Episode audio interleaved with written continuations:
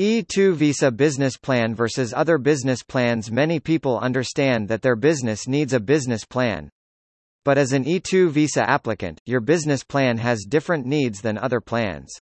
There are different types of information that need to be included and conveyed in a different way than standard business plans. This plan isn't written for investors or business partners.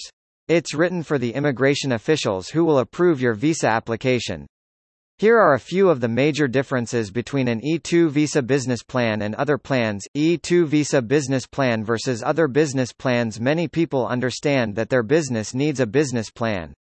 But as an E2 visa applicant, your business plan has different needs than other plans. There are different types of information that need to be included and conveyed in a different way than standard business plans.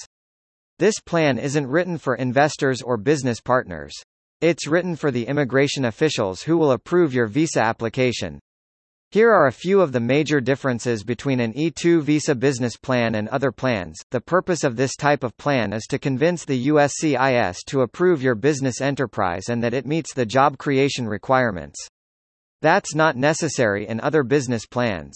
In an E2 visa business plan, you need to have some of the same content, but also elaborate on your substantial investment, source of capital and capability to develop and direct the business. This goes above and beyond other plans. The format of immigration business plans is very different from most business plans.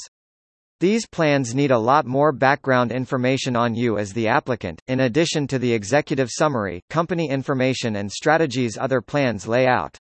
Because these are written for USCIS, the language and tone of this type of plan needs to follow both immigration rules and legal business guidelines. S.